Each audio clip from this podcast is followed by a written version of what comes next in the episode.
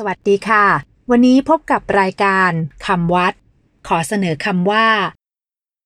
นวกภูมิ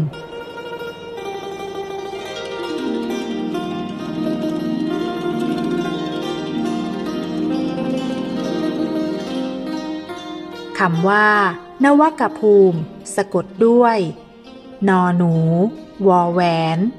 กอไก่ นวกะ พอพาน สระอู มอม้า สระอิ ภูมิ นวกะภูมิคำว่า นวกะภูมิ หมายถึง ขั้น หรือชั้น แห่งพระนวกะ คือพระบวชใหม่ เป็นการจัดระเบียบอาวุโสของพระ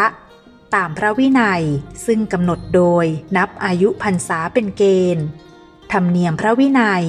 ท่านกำหนดภูมิหรือชั้น โดยการนับอายุพรรษาของพระสงฆ์ไว้สามระดับคือ 1. ชั้นต้น มีพรรษาไม่เกินห้าเรียกว่า นวกภูมิ 2. ชั้นกลาง มีพรรษาไม่เกินสิบเรียกว่า มัชชิมภูมิ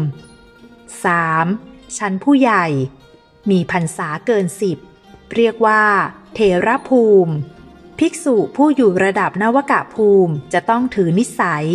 คืออยู่ในความปกครองดูแลของพระอุปชา